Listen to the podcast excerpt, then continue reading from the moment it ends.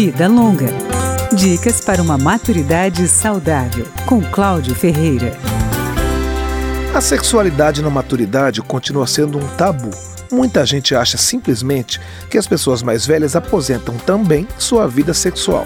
Mas não é bem assim. Algumas condições podem interferir, como diabetes, colesterol alto, fumo, álcool, uso de alguns medicamentos e a menopausa, mas é possível preservar a qualidade da vida sexual com o passar dos anos. É preciso ter cuidado com medicamentos que prometem melhorar o desempenho sexual. Eles só devem ser usados mediante orientação médica. E as mulheres devem pedir ajuda a um profissional de saúde sobre o uso de lubrificantes, porque com o tempo a vagina vai ficando ressecada e a penetração pode se tornar desconfortável quem tem vida sexual ativa na maturidade deve prestar atenção na proteção contra as doenças sexualmente transmissíveis, como sífilis, gonorreia, hepatite C e AIDS.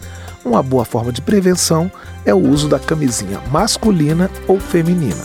Existem também testes para sífilis, HIV/AIDS e hepatite C. Quanto antes as infecções forem identificadas, mais eficaz é o tratamento. Além disso, detectar o problema cedo impede a transmissão de doenças para os parceiros sexuais. Os testes estão disponíveis na rede pública de saúde.